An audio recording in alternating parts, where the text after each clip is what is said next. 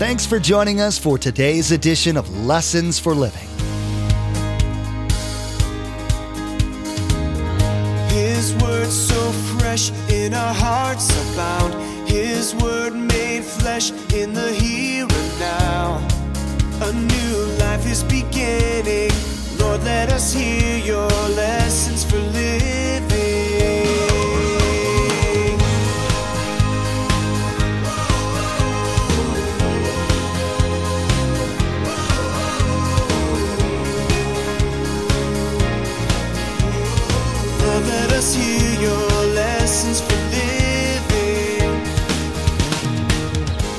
The Pope has made a very interesting statement, which he wrote about many years ago. But his statement basically is this that the Roman Catholic Church is the only true church, and every other church is deficient because the way to heaven and the way to God is through a church. I'm sorry to say, and I say this very kindly, the way to God and the way to heaven is not through a church, it's through a person, and his name is Jesus Christ. You like your church, right? You're thinking, of course I like my church. I wouldn't go there if I didn't. It's easy to get so attached to your church that you think that everybody should go there. Some denominations have taken that thinking to the point that they believe that you can't be saved unless you're attending their denominational church. Well, you're going to find out today in Pastor Mark's message that the Bible says that salvation isn't found in a religious system, no matter how good it is. It's found in the man, Jesus Christ. Remember, there's quite a few ways to receive a copy of Pastor Mark's teaching. We'll be sharing all that information with you at the close of this broadcast. Now, here's Pastor Mark in Hebrews chapter 2 as he continues his message Jesus Present Ministry.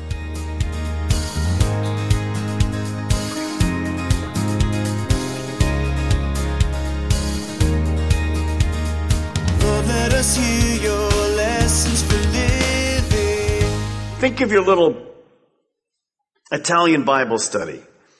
And you kind of been playing with this deal that angels were better than Jesus. Well, the writer already said, no, you don't worship angels. Angels can't do that for you. They're servants of God. And so we see here that Jesus had to come as a man, a little lower than the angels, and he had to suffer death. He had to taste death for you and for me. And as he did that, he's the answer to the restoration of authority. One day, everything will be under his feet. Now, again, let me remind you, not so much for us because we don't have this background, but for the Jews, they had great difficulty with a suffering Savior. I mean, what is that? How can the Savior of the Jewish people be a suffering Savior? But notice in verse 9, He suffered death so that by the grace of God, you know, by the grace of God, you and I didn't suffer death. It's by His grace. And by that grace, we're saved. Now, let me show you two verses that kind of the writer might have mentioned. Who knows? It's not in the book, but it would have been in our minds, maybe in a discussion, maybe in an environment where the Jewish people were asking him, he might have said 1 Corinthians 1.23. But we preach Christ crucified. Well, what was that to the Jews? A stumbling block. Well, our Messiah can't. Our Messiah is not going to die. He's not going to be a suffering Messiah. We, Paul says, no, we preach Christ crucified, a stumbling block to the Jews, and of course to the Gentiles, totally foolishness. A God who dies, not a chance.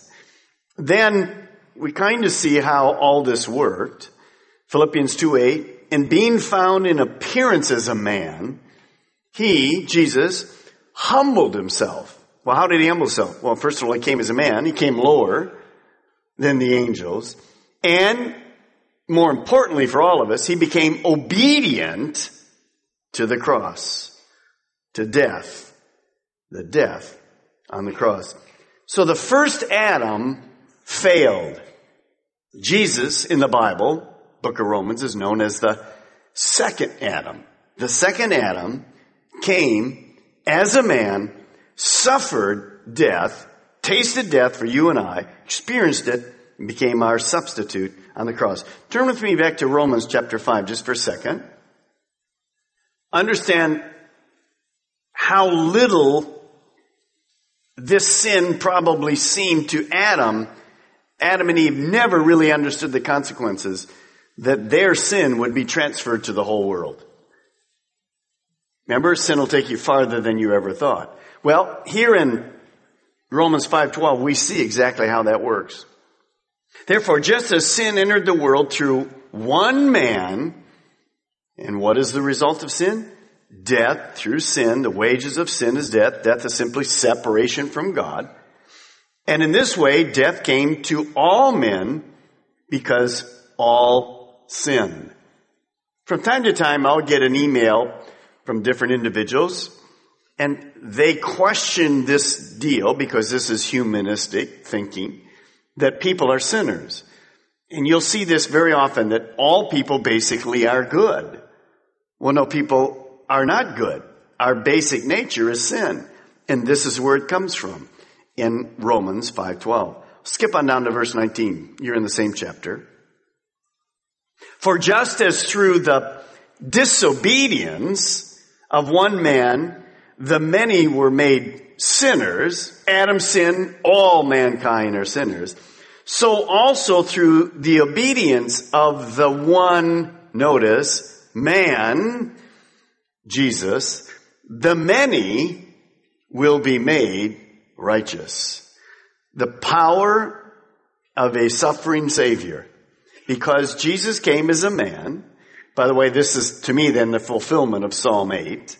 He's the ultimate fulfillment. He's the, from the kind of the generic son of man to the, the son of man, which is Jesus. Jesus was made our substitute, atonement. For those 33 years, Jesus was made lower than the angels. But he's crowned, as this verse said, verse 9, he's crowned with glory and honor. Jesus is lower than the angels. In fact, we know from the book of Revelations, the angels bow down to Jesus because he's restored back to where he came from. And because of that, it's glory and honor. Now, go all the way back there to Hebrews. Let me give you a little thing to think about. And you can go a little too far with this. And we see some of that in some of the faith churches that go a little too hard. But this authority that Jesus got back, although everything isn't under his feet yet, it will be. Everything isn't yet. He still has given Satan time until he comes back to earth. He's given him time. But what about you and I? Do we serve a God who has any authority? Well, sure. And where is the authority? Well, it's actually been given back to us with obviously the will of God as we pray. Look at Matthew 28, 18. Before Jesus goes back to heaven, notice what he says to his disciples. Then Jesus came to them and said, all authority in heaven and earth has been given to me. And then what's he say? Go out and make disciples. In other words, I have this authority. I give some of this authority to you. You go. If you see the blind, you can heal them. You see the lame, you can heal them. You, in my name, you can cast out devils. So the authority has come back. When will the authority be final? Well, we know in heaven, one day, the scripture says this, one day every knee will bow and every tongue will confess. That's when it's all under him. When will that really finally take place? It won't take place till the end of the thousand year reign. Now during the millennium, Jesus will rule from heaven, will be coming back with him in all authority. He rules with an iron rod. And yet sin is not under subjection totally yet. Because people born during the millennium will still have a chance to choose either God or Satan. And we know that many, at the end, when Satan is released for the very last time, will choose to follow Satan. Now, why will they choose to follow Satan? Because of the very thing we started with. Because every man is born with a sin nature. A sin nature simply means to rebel. You know what rebelling's about. And so after that, Satan's bound, then we have authority that's 100% ruled, taken care of, everyone in subjection to Christ. And of course, we don't want to be where those individuals that rebelled against God go. We're going to be with our Lord in a brand new heaven and a brand new earth. Sinless for the very first time in our lives. The other thing, remember this. What's this writer trying to say? Basically, the writer is saying this. Jesus is superior to the angels because the angels will never rule. Only Jesus rules. The angels never rule. So obviously Jesus is better. Now, you're back to Hebrews chapter 2, verse 10. Here's the second of our four points. Jesus' humanity, humble obedience in death allowed him to bring many sons to glory. If you look back at the beginning of verse 10, in bringing many sons to glory, it was fitting that God, through whom everything exists, should make the author of their salvation perfect through suffering. But the one who makes men holy and those who are made holy are of the same family. So Jesus is not ashamed to call them brothers. Notice the first thing. Jesus is the author of our salvation. That word author is interesting in the original language because it has this connotation. Pioneer. One who shows the way to others so they can follow. I remember back in Michigan in the 50s. I was a young boy then. But I remember from our church, all of a sudden my dad would say, well, this family and this family, they're leaving Michigan and they're going out west. Well, where are they going? Well, we're going to this land called California, A. Well, in Michigan, California was the farthest, I mean, from our minds. Why would anybody go to California, A? Well, they were what? Kind of pioneers. If you'd have been there in the 50s, you'd have a lot of money today. And what happened is over time, people showed the way to other people to come to California. Here's a good place here, and the weather's good, the humidity isn't good, there's not big roaches. I mean, in Michigan, we didn't know what that was either. When we came to Florida, we definitely knew what that was as they flew by here at night or whatever. Of course, they're palmetto bugs, excuse me. Uh, make sure that the Chamber of Commerce doesn't email me. Whatever. They're not exciting, are they? So, what did Jesus do when he came? He was the author of our salvation. He showed the way to who? To God. He said, I am the way to God. And no one comes to the Father but what? By me. Now, I'm not going to get into it. The Pope has made a very interesting statement, which he wrote about many years ago. But his statement basically is this, that the Roman Catholic Church is the only true church, and every other church is deficient because the way to heaven and the way to God is through a church. I'm sorry to say, and I say this very kindly, the way to God and the way to heaven is not through a church, it's through a person, and his name is Jesus Christ. Now let me make a statement to you. We don't want to be known for what we're against, but this is going to cause an incredible amount of comments. Let me just remind you something tonight, because sometimes we get proud. The way to God and the way to heaven is not Calvary Chapel. It's not any church. It's the church, which is the church founded not on Peter, but on Jesus Christ. He is the author of our salvation. It's Him. We don't put our faith in man, in a church, in a denomination. I love Calvary Chapel. I know you do. I love the assemblies when I was there. I mean, we love all of these people. But guys, what we're seeing here is he's the author of salvation. A church could never be the author of salvation. Man could never be. We have tonight a wonderful Savior. He showed us the way. He's the light of the world. And he says, if you follow me, you'll never walk in darkness. And if you're following, the word should be celebrate. I'll get to that later. All right. Now, when we consider who we are, our worthlessness, it's kind of mind blowing to me to think that God would have even bothered with us after what we did and what we continue to do. Remember, Jesus came and the Bible says he came to his own and his own rejected him. His own people rejected him. But because he loves us, he is a God of all grace. He sent Jesus to save us from our sins. He's called us to live with him in eternity as sons and daughters.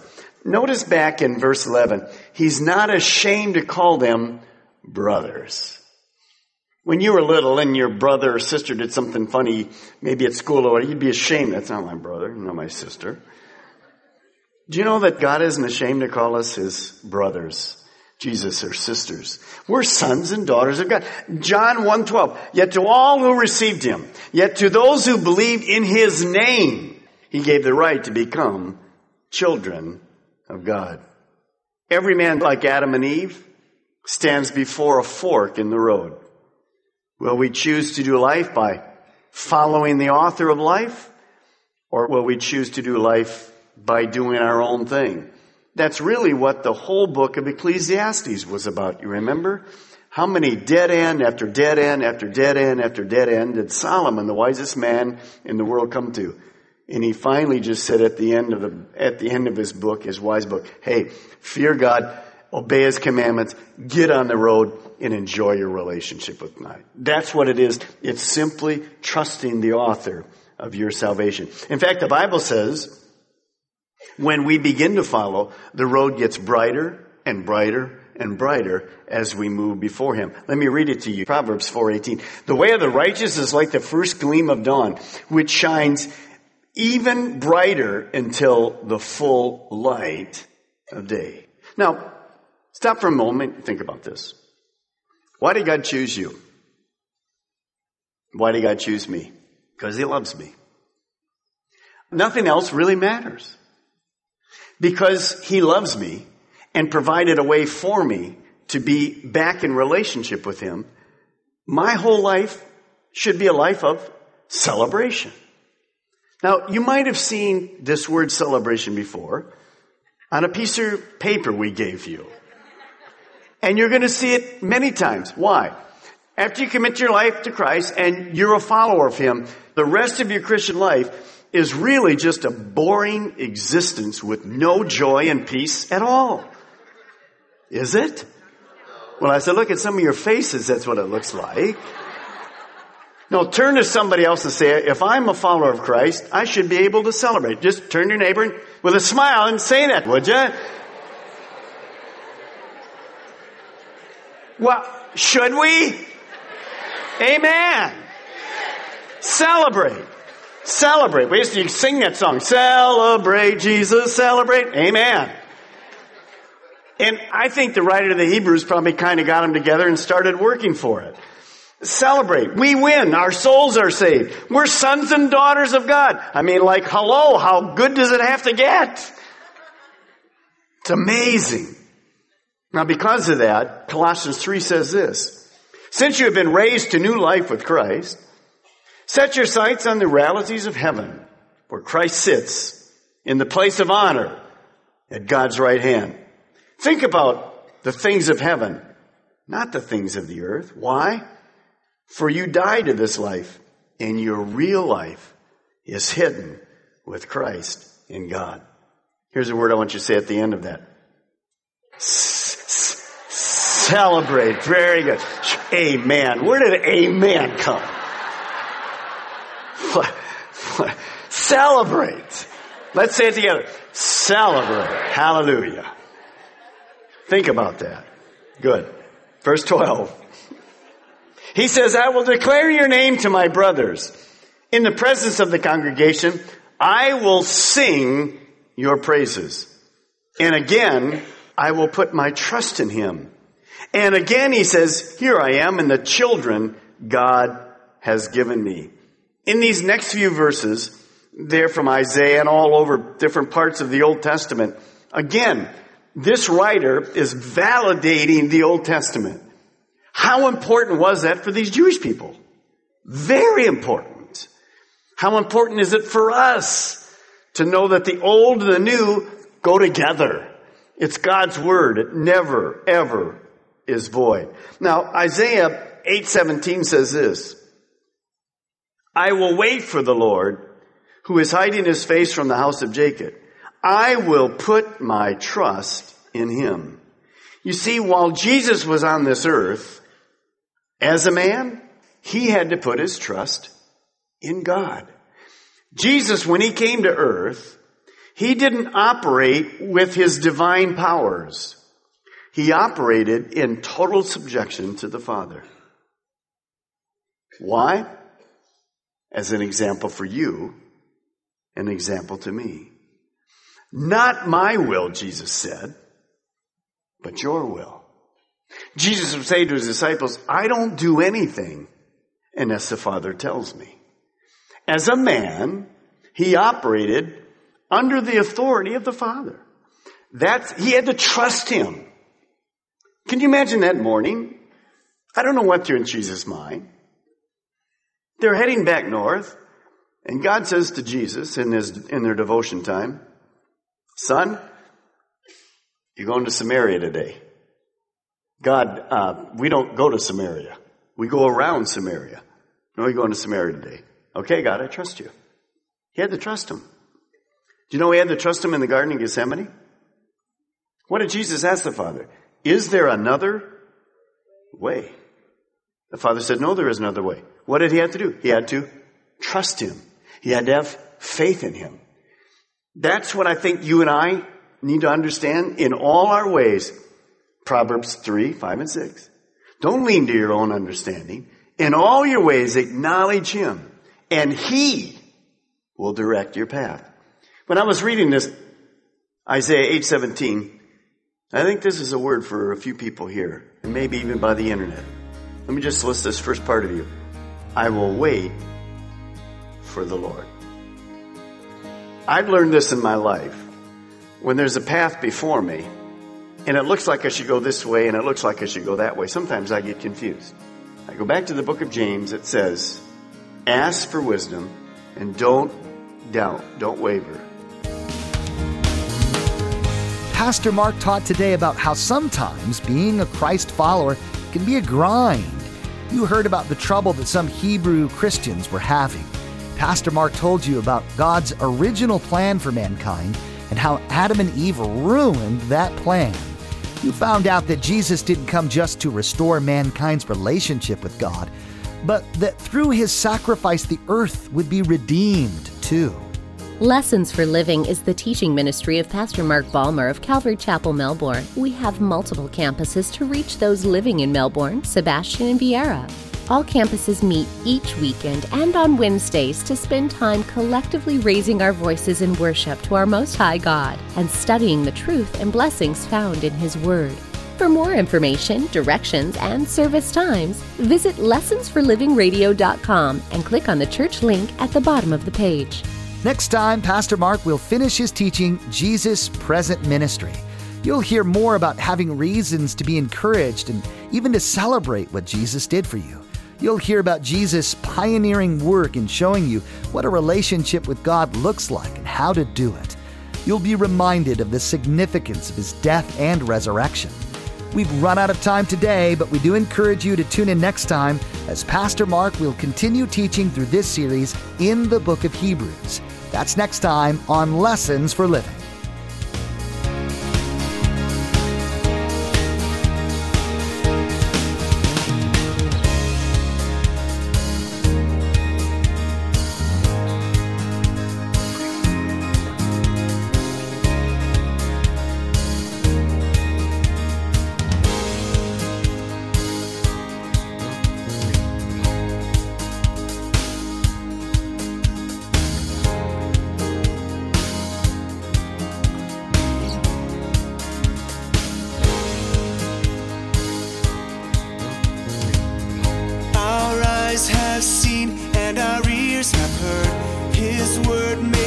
A